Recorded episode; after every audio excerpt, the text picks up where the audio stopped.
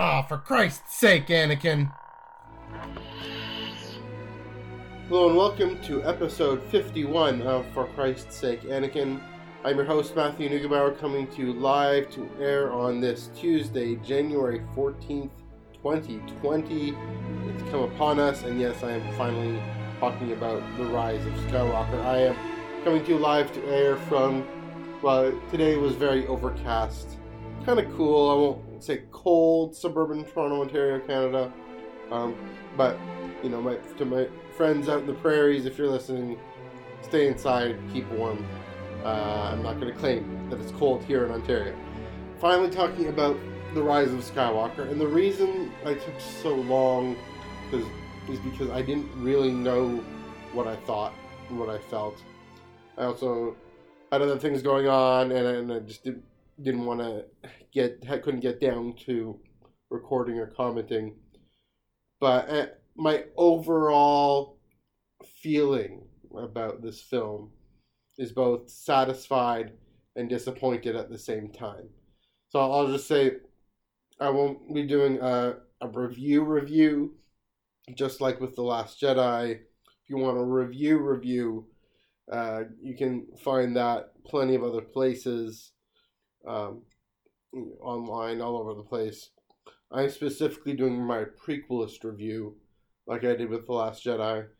Uh, I'm not joined by R2, unfortunately. He's still serving as a bookend, but I do have my bottle of water.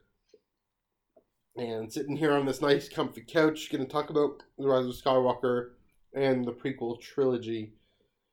And that's part of why both satisfied and disappointed.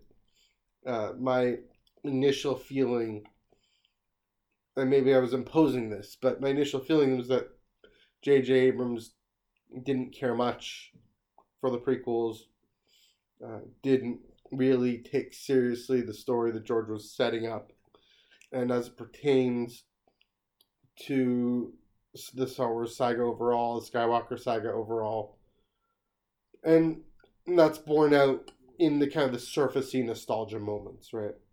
At the beginning with Poe's, uh, I guess, the hyperspace jumping of all the planets he goes to, goes to the goes to Bespin and goes to some other places, but uh, doesn't go any prequel planets.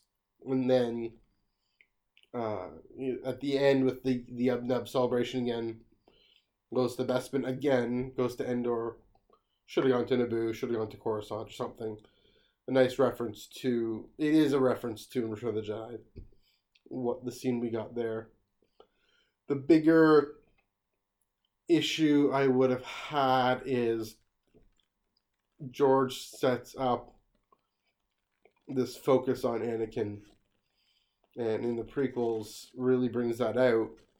It changes the way we read the we read the original trilogy, right? As Anakin's uh, final sacrifice that brings balance to the Force, bringing Darth Sidious back, bringing that conflict still around brings the question did Anakin Skywalker actually bring balance to the Force? We don't know. Another little nitpick I had, and then let me just uh, finish that. I guess I have James Luceno's uh, James Luceno's uh, Darth Plagueis novel still in my head. So whenever, uh, and I, maybe I mentioned this before, I, I have a real thing about calling him Palpatine and the Emperor. Whenever someone named Kylo Ren, who everyone thinks is Ben Solo, he thinks he's Kylo Ren. He wouldn't call him Palpatine. He'd call him Darth Sidious, um, and he wouldn't call it the Emperor. He would doesn't care about Darth Sidious doesn't really care about the Empire. He cares about the Sith. And so, as a true calling Rey, so definitely spoilers. by the way, I mean it's been a week, few weeks out now, but uh, put that out there now. He says to Rey, "Take your throne," as the Empress, I just hear, I translate in my head, "Take your throne," as the Dark Lord of the Sith. Is really what he's saying there. When Kylo Ren says, "Oh, it's Palpatine," what I hear in my head, just kind of universal translator. No, he's saying Darth Sidious, just like Luke did in Last Jedi. And that's where I was disappointed in that um Last Jedi well one of the reasons I was disappointed is Last Jedi is so rich in meditating on the saga as a whole and asking questions of it and asking questions of our reception of it that it feels like often that JJ just goes back and says, No, I'm gonna enjoy this fun rip roaring adventure of Luke Skywalker. Basically. And and that's how I felt the first few viewings. I've been able to come back into it. You know, I've seen it four times now. I'm going to see it a fifth soon, and maybe a sixth soon. um, only, I mean, that's by this point I'd seen Last Jedi probably six, seven times.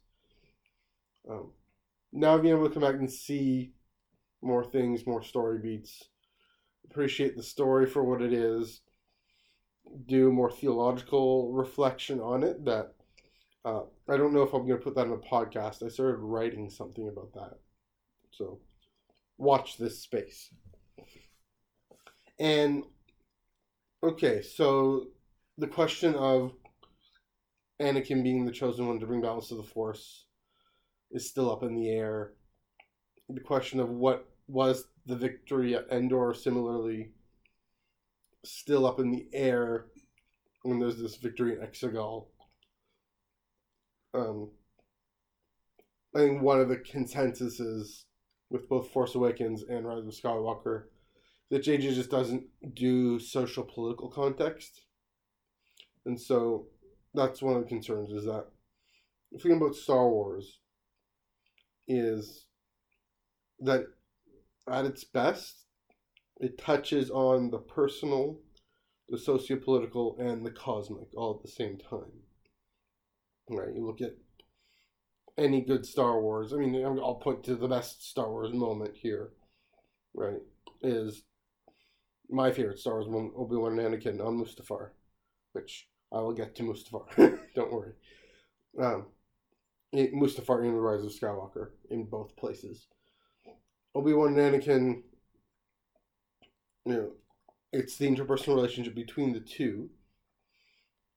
It's Anakin's frustrations with the Jedi Council and their involvement in the Clone Wars and uh, the way he perceives them to be opposing the peace. And then it's about this cosmic dark versus light, um, Jedi versus Sith, or the Jedi fall into the dark side. So Anakin's response is to uh, use the dark side, or you know, and, and just giving in to Darth Sidious's plan. Anyways, funny story. I'm still calling him Anakin. He's Darth Vader at that point, but don't at me. Um, so Rise of Skywalker, its strongest. It I, I and now I'm able to appreciate that it is strong on the personal, especially Rey, Finn, and Poe. Those three, and Rey, Rey and Ben. There, there's, I'm sold on that now, a little bit more. Rey and Leia, just everything to do with Rey, and on this cosmic thing of the Sith ruling the galaxy again. Uh, again, terminology notwithstanding. Yeah, I guess this is a bit of a review. Turns out, just a little bit. Um, the strength of the sequel trilogy is that its main character is also its most compelling character. I don't think you could say that about the original trilogy, quite frankly. I don't think. I don't find Luke Skywalker to be, most, be the most compelling character. I find uh, I find Leia to be the most compelling character of the original trilogy, given what she has to go through. But we really do see Rey struggle, and Rey choosing the light and overcoming the darkness, and, and including in this film, embracing her heritage, but also her destiny. And and then it works on the cosmic.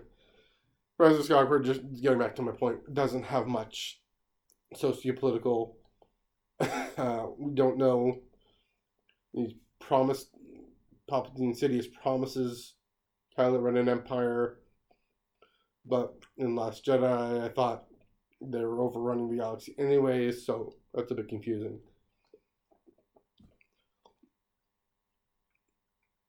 but on the personal and the cosmic, it works. So uh, that that's my overall review. Turned into that. So I'm able to appreciate the film as an adventure. I do like how it's set up as a MacGuffin, and kind of like Last Jedi, the MacGuffin of uh, Sidious Wayfinder gets destroyed, and that'll be important towards the end of this this podcast episode, the prequels review, because that has to do with the, the most deepest reflection I got to was the relationship between uh, Kef Bir and Mustafar, and, and, that was that's been pointed out before, right? The duels on Kef Bir and the duel on Mustafar. All right, so I'll take a swig of the water. Let's dive in. So I'll, I'll go in a bit chronological order. Things I noticed. Episode one, and and these things are maybe a little sparse, and then a little deeper later. Episode one, there's two things I can think of that are nice little references. A very quick moment, interestingly, the speeder chase on Pasaana.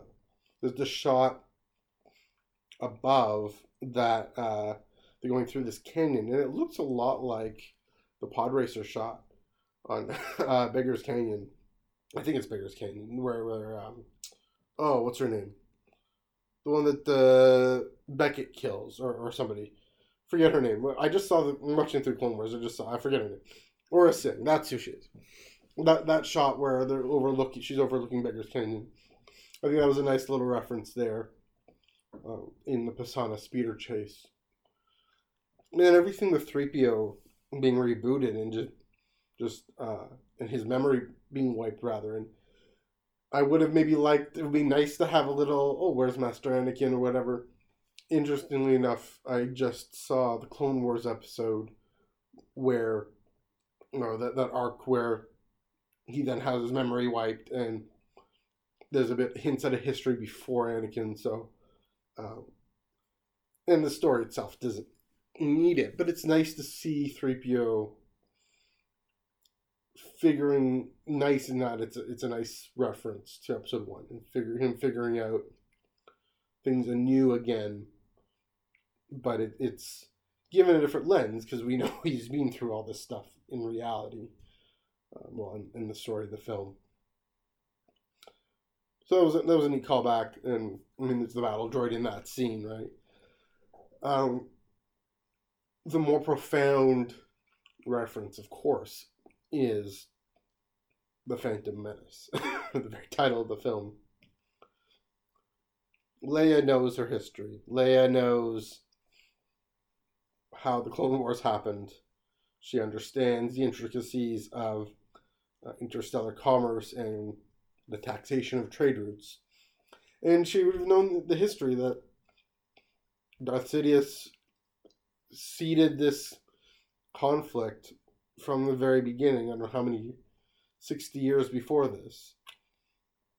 And, and that's how he was able to pull the strings, always pulling the strings. And my mind, I, you know, I, I, in my mind, I, I can see Leia going back to her history books and maybe looking at her birth mother's career and seeing, oh, her predecessor Padme's predecessor on Uh, as the senator from Naboo was already pulling the strings, and she's thinking just all the way back to that. And then, of course, through the Clone Wars, you know, the constitutional changes he brought in to continually accrue power to himself in the name of security to the point where liberty dies with thunderous applause. Of course, Darth City, of course, Darth Sidious is the Phantom Menace. And so again, nice little nod from Leia. So that's what I noticed from, from episode one. Nothing too much, but even then, starting to hint, okay, maybe on the surface, this is kind of making me feel better about myself. about myself. On the surface, JJ is doing the nostalgia nods to the original trilogy. But when you get to the heart of the story, it actually does begin to tie in and meditate on and reflect and refract back onto the prequel trilogy. Maybe a little more subtly, actually, than Rian Johnson did. Again, I love the upfront reflection and grappling on Luke's part, especially with what happened with the Jedi in the Republic era. But these story beats are there, and so I gotta, I have to give JJ more credit here. uh, gotta hand it to him on these things he did pay attention, especially when it comes to Sidious. And I wonder if Ian McDiarmid's performance is just so memorable. It's one of the things I point to, just a bit of an aside. One of the things I point to, if there are any people who are, oh, the prequels still out there, who are, who are, are down on them, just remember Ian McDiarmid's in those films, and uh, he is perfect in every moment. So, episode two, Attack of the Clones. Again, there isn't all that much, kind of sparse. But two things I noticed is the the Sith Trooper design. I mean, we didn't go into the film doesn't really go into what the Sith Troopers are about, except that we know uh, maybe similar to the First Order. They're taken from their families. They're not clones, but it's always been pointed out that the visor that split visor again uh, is a really nice reference to the fact that they yet again are this this stormtrooper fighting force designed specifically for Darth Sidious to retake the galaxy, right? Um, that that is a, a nice little nod. They only come in at the end, just like in Attack of the Clones. Um, I'm just thinking of this now that Battle of Geonosis has people, has Jedi, especially the big three, riding these animals, and that wonderful moment on on the Star Destroyer where Finn and Jannah take the these horse things and, and go at them. I think he, uh, yes, he learned from Jannah. I think he also learned from Rose. There's definitely a, a hint of you know the the Canto Bight scene, Canto Bight uh, father scene in there. So yeah, that that little battle there, I just gotta say, I love the design of the Sith Trooper. Now it's it's really really beautiful. I love red. I mean, and, and that's also then a nod. Yes, it's also a nod to the Imperial Guards. But to me, it's also a nod to the Coruscant Guards, where I mean, they were all red. They're also white, but red and white. But that whole that arc with Ahsoka being uh, framed and captured, or yeah, being being framed and, and captured and mistreated by the Jedi, and, and this false, the bad, fair, yeah. Sorry, I can speak. The show trial that convinces her that the Jedi are corrupt that's just a little. I'm gonna think about that when I watch this film. Another really nice nod to Attack of the Clones is yes, Rey goes back to the homestead on on Tatooine. She buries when she buries the lightsabers. She's burying them pretty close to where Shmi Skywalker is buried, and remember that's not just where Luke lived; it's where Shmi lived, and eventually, right, by the time of Attack of the Clones, and it's where Obi Wan takes Luke back to at the end of Revenge of the Sith.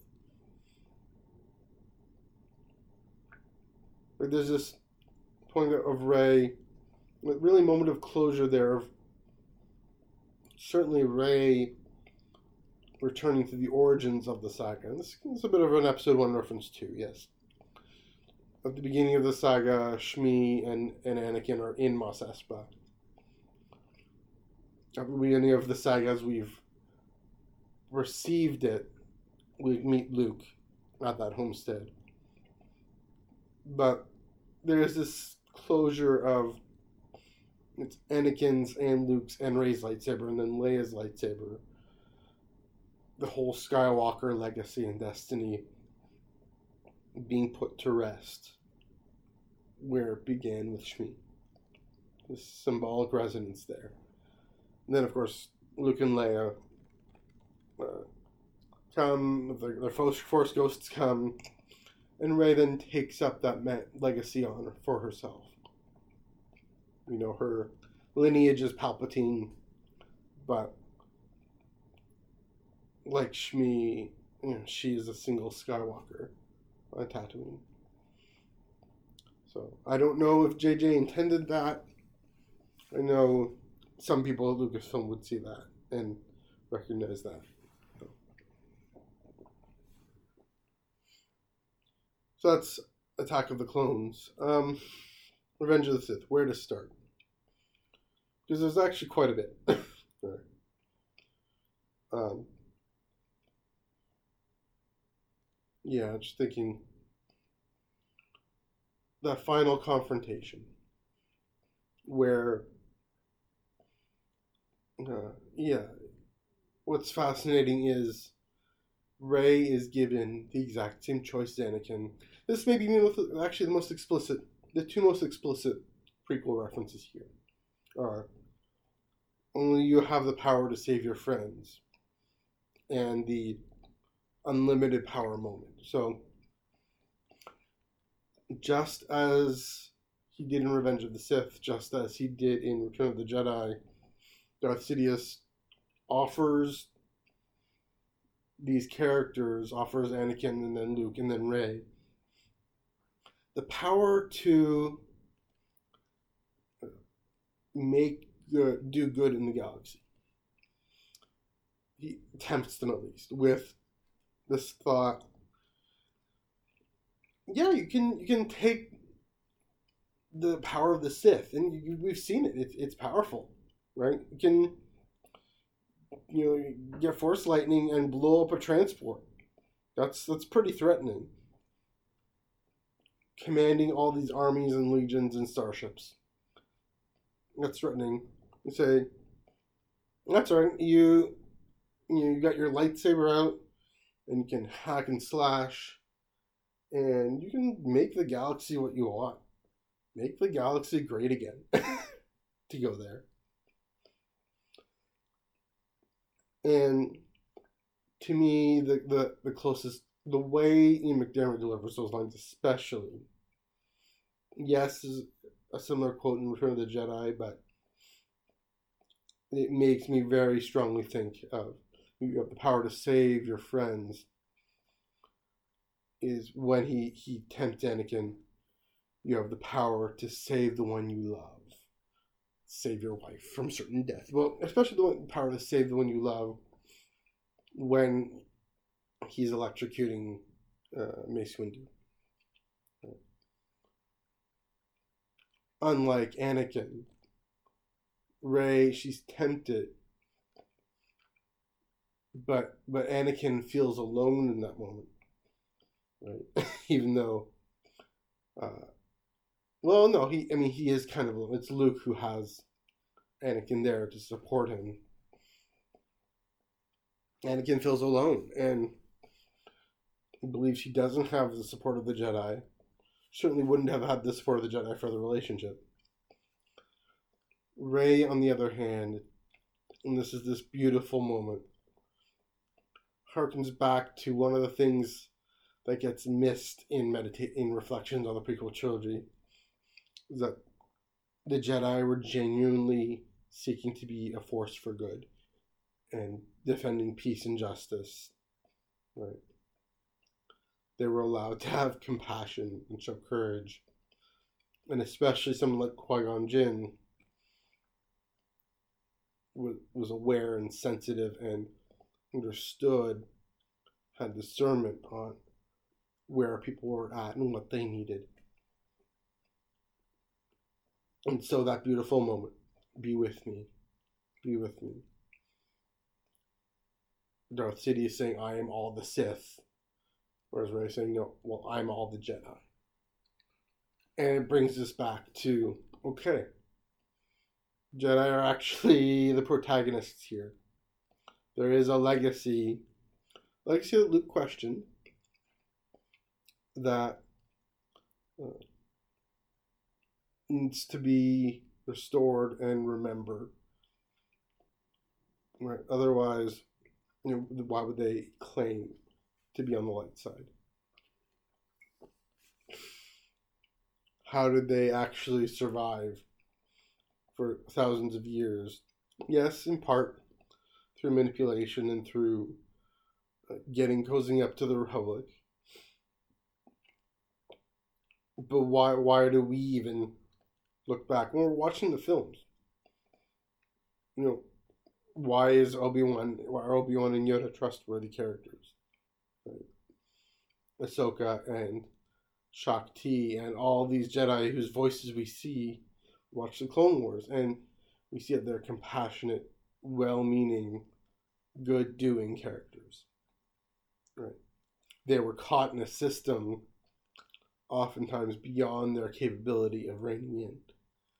And some of them, like like Mace Windu, you know, kind of just went for it.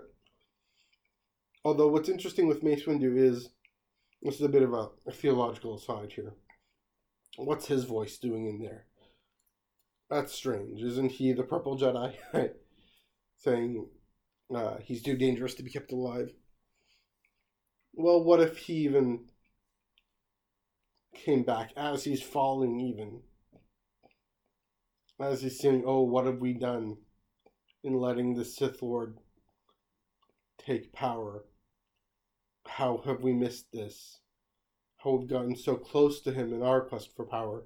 And this is as he's falling from the the uh, the chancellor's office. I don't know. I, I'm just imagining that too. There's a Christian tradition of people actually converting after death. That's a whole other story. But yeah, it, it's this beautiful reminder that ultimately, it, again, in light versus dark, too much light isn't actually balance. Or too much, sorry, I should say this. Balance isn't found in resisting more light and resisting more darkness. Even though I just saw the Mortis arc and seems to say that, but that's not what George and, and Dave Filoni ever said. Be with me when she's saying, the Jedi be with me, she's saying, the light be with me. She shines her ray of light. And so that scene of when Sidious is, is continually shooting his uh, force lightning at at her to try and stop her, she takes her lightsabers and she doesn't strike him down the way Darth Vader wanted to eventually. Strike her. she doesn't strike him down the way Luke was tempted to do. Nor does she throw away her lightsaber because that's a different circumstance than uh, with Luke on the on the Death Star. She uses she uses the Force for knowledge and defense, and is able then to turn Darth Sidious lightning against himself. The very lightning that he he uses to announce, basically to announce the, to the galaxy that he's a Sith Lord who is going to take over, that the Jedi are traitors, right? The very moment where we see uh, the, this is an, the most explicit, another, the second most explicit prequel reference to me is you know, where his face just gets covered in the lightning and he continues to age.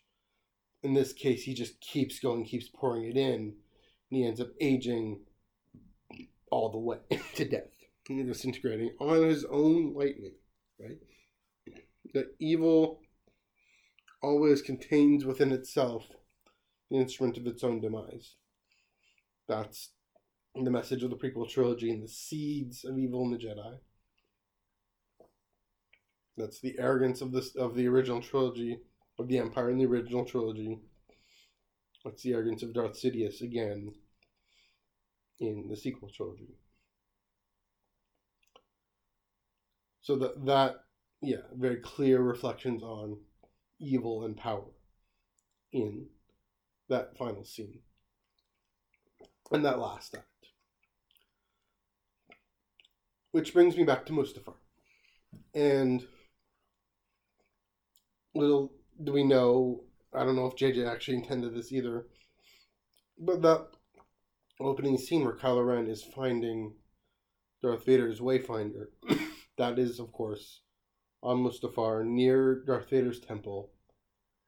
He, it's this poetic thing where well, Kylo Ren finds his grandfather's Wayfinder, Rey finds her grandfather's Wayfinder. The idea is that the two will come together in the rule of two and all that. I mean, that's why there are two Wayfinders, because one's for the master and one's the apprentice. So that was a nice little nod. But the real Mustafar reference, and this has been something that a lot of people have speculated on, is that Kef Bir and the stormy waves lapping on to the ruins of the Death Star. Very much a counterpart to the stormy lava and the fiery, embroiled. Uh, how do, how describe this? Anakin's spirit being embroiled in this turmoil of falling to the dark side and trying to gain power to save Padme and whatnot. What's interesting is in the Rise of Skywalker is the way this is set up, and then the way it it we it's set up, and then the way we, it leaves. Because yes, Anakin's grandson is there, but the person who's really standing in the place of Anakin is Rey in that moment, in place of Darth Vader. Right? just like Anakin, who his plan, my new empire, his plan is to gain power, gain this experience, or take out, destroy Obi Wan, knock off his rival, or or let him let him join him, or who knows what. Uh, save Padme from whatever it is that's coming, and then go and take out the Emperor, take out Darth Sidious. Rey is feeling very similar things, right? He she has just learned that not only is uh, he her her grandfather that he had her parents killed, and and so he's the reason why she was left alone on Jakku.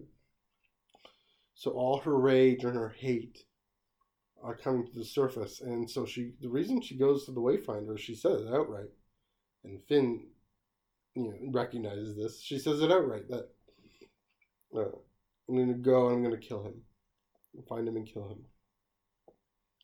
Taking that revenge. You know, clearly Finn recognizes something's wrong, something's up. He has the sense of that, not the Jedi way.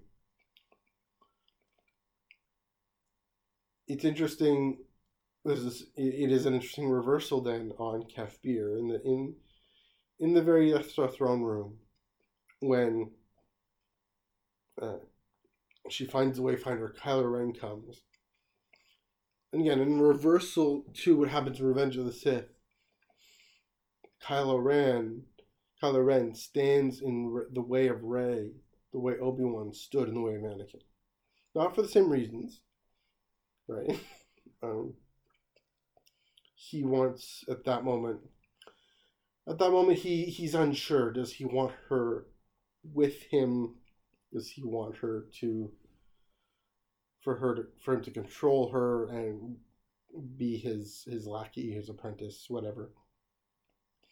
Either way, Rey is there in in both her integrity because that hasn't gone away.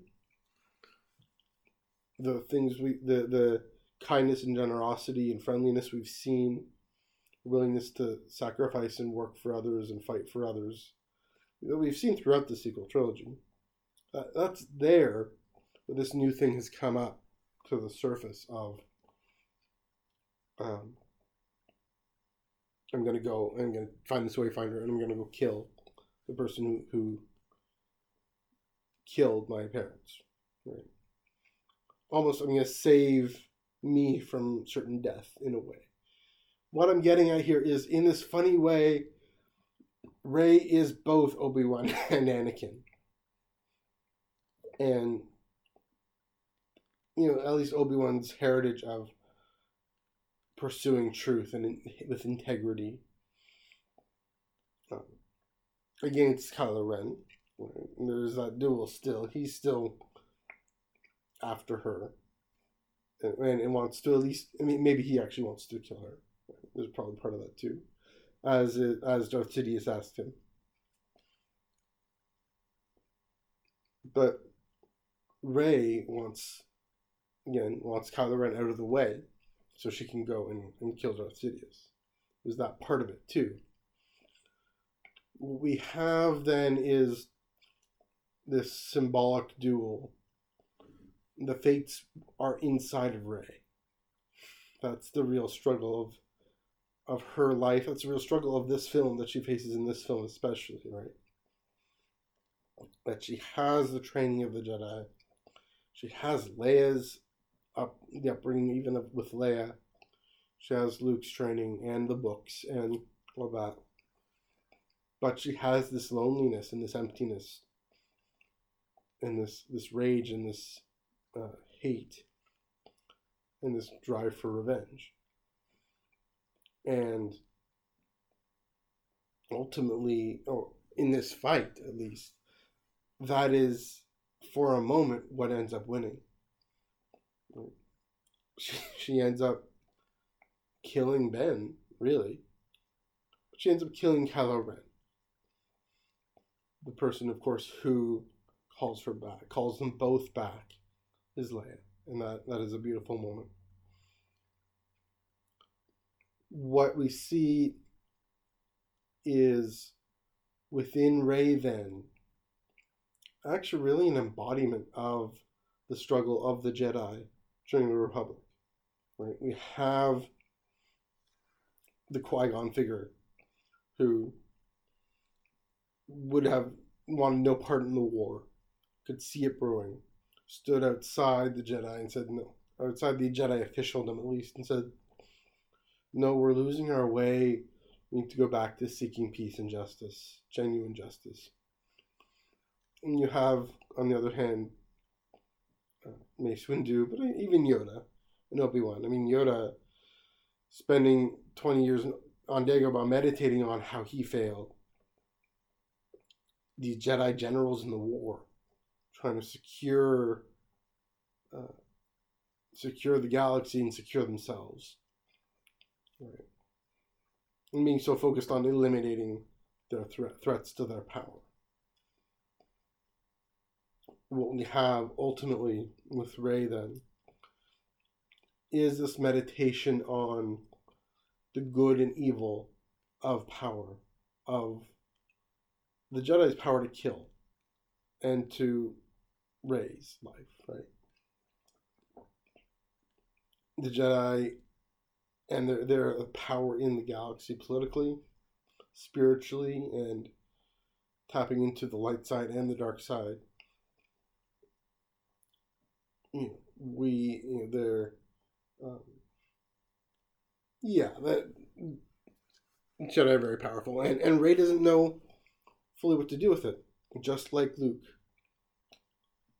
At that moment when she's she kills Kylo Ren she believes that oh this power is going to be evil and the only thing I can do as someone who has the lineage of Darth Sidious is go and retreat to Ahch-To just like Luke did. And so what does she do? she flies straight to Ahch-To and starts to continue the very retreat that Luke did. What, of course, then she, you know, and, and the last act is the lightsaber, the very symbol of Jedi dignity and honor and the very symbol of the way the Jedi had fallen to the dark side. The very lightsaber, and shout out to my friend Din for pointing this out. The very lightsaber that Anakin used to kill younglings, right? Um, it's also a lightsaber that Luke used to defend people, um, and Anakin too. She she's about to toss it into the fire. This great symbol of Jedi power. Thing that with this crystal that connects to the Force. So throw into the into the fire. Luke's Force Ghost catches it and says, "This is no way to treat a Jedi weapon. Show a little respect. Respect for the lightsaber. Respect for how hard it was to make the damn thing.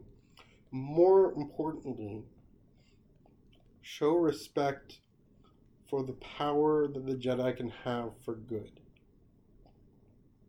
not by hacking people down, but by, just like Rose said, defending the vulnerable, casting down the mighty from their thrones, as the Magnificat says. Have a little respect. Because to completely abdicate all place in the galaxy is actually not to show respect for the Jedi power. And I don't mean, and there's this interesting difference between demanding other people respect your power and you having respect for the possibilities of what it can do for good. Which we then see her actually, Rey actually take up and do, as it was just talking about. How she ha- she still has Vader's Wayfinder, you know, Anakin's Wayfinder, if you want to put it that way. Finds Exegol, confronts Darth Sidious. As all the Jedi turns Darth Sidious evil against himself, and defends and shines this ray of light back into the galaxy. Of course, she again, of course, she buries those lightsabers. Just as in, in a, it's it's near where Shmi was buried. It's near where Beru carries the infant Luke Skywalker and looks towards the twin suns.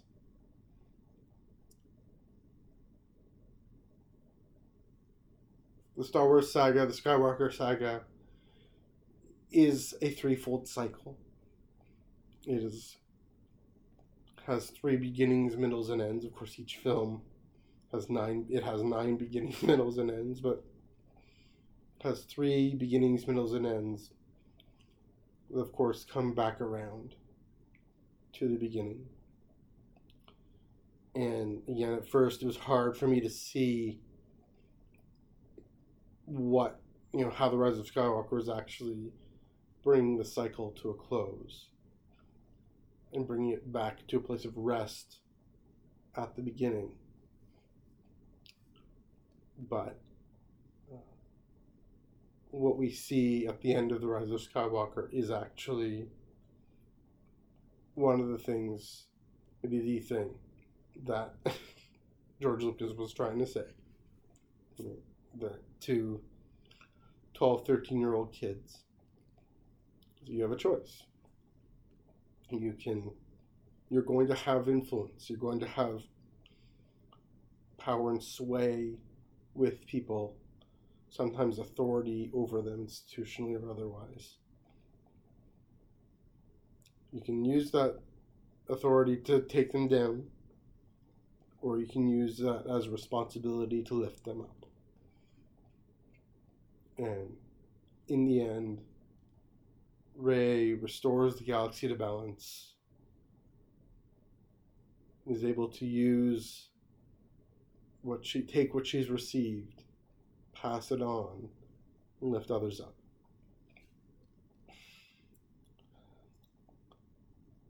So I'm now able to appreciate the rise of Skywalker. Even now, 45 minutes later, reflecting on it some more. Hopefully, as I continue watch, to watch it, as you continue to watch it, hopefully you can re- appreciate it more deeply too. If you have thoughts, if you have feelings, opinions, please let me know on Twitter at E NEUG485. Give me a follow on Instagram at E MENEUG1138. You can check out my writing at exastrisapiencia.blogspot.com. And uh, yeah, go and enjoy this film for what it is, which is actually a deeper meditation on the good of power for others that George was initially getting at in the first place. This has been episode 51 of For Christ's Sake, Anakin. Thanks for listening. May the Force be with you always.